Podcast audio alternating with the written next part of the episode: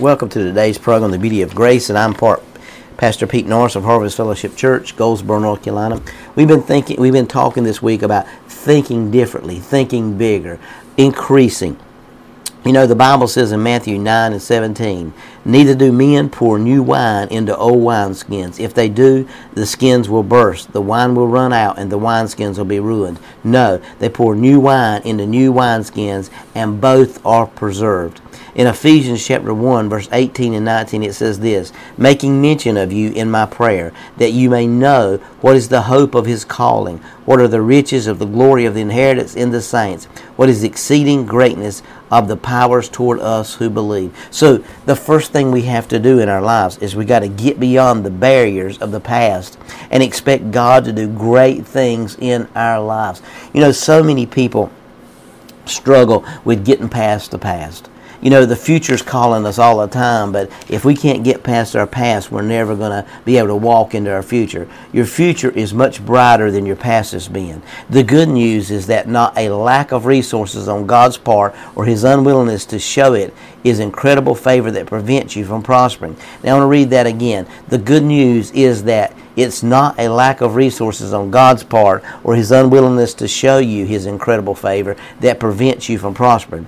All too often, the problem lies within us. We have a small mindset. We think small. We live small. We believe small. God's a small God to us. But we've got to get past that because the problem lies within you. You may have assumed that you've reached your limits in life, that you'll never be more successful, do something meaningful, enjoy the good things in life that you that you've seen others enjoy. Why? Because you're not expecting that. You need to be expecting the favor of God. You need to be expecting the blessings of God. You need to be expecting the goodness of God. Because if you're not expecting it, it's never going to show up. So we've got to be looking for the good things that God has prepared for us. But we got to change the way we thinking.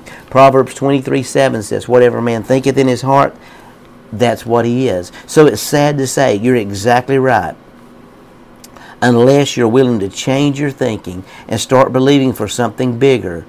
When Jesus wanted to encourage his followers to enlarge his, their vision, he reminded them, You can't put new wine into old wineskins. He was saying that you cannot have a larger life with a restricted attitude? Will you stretch your faith and your vision and get rid of those old negative mindsets that hold you back?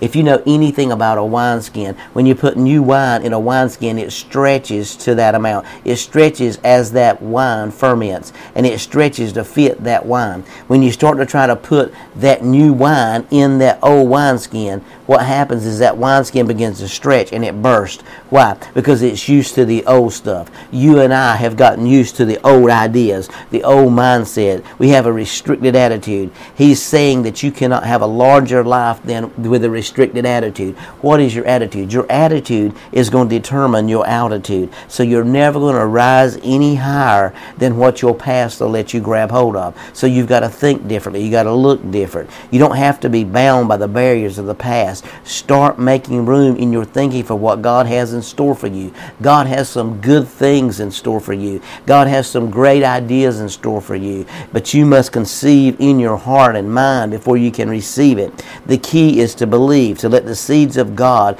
is placing in your life to take root so they can grow. Listen, if you can't get past your future, so many people live in the barriers of the past. They can't get past their past because they let their past control their future. Well, I went through this and I went through this and I went through that. The key is to believe. Expect God's favor to help you break out of the ruts and rise to new levels and new heights. Expect to excel in whatever you do. Remember, with God, all things are possible mark 9:23 so if you can believe all things are possible to him that believeth. So we got to get beyond the barriers of the past and expect god to do great things in your life. How does that happen? We got to change the way we're thinking. We got to change our ideas and our concepts and what we believe about people and how we see people and how we perceive people. Because listen to me 90% of what you learn from god you're going to learn from people. But if you don't have a respect for people and an idea for people and be encouraged by people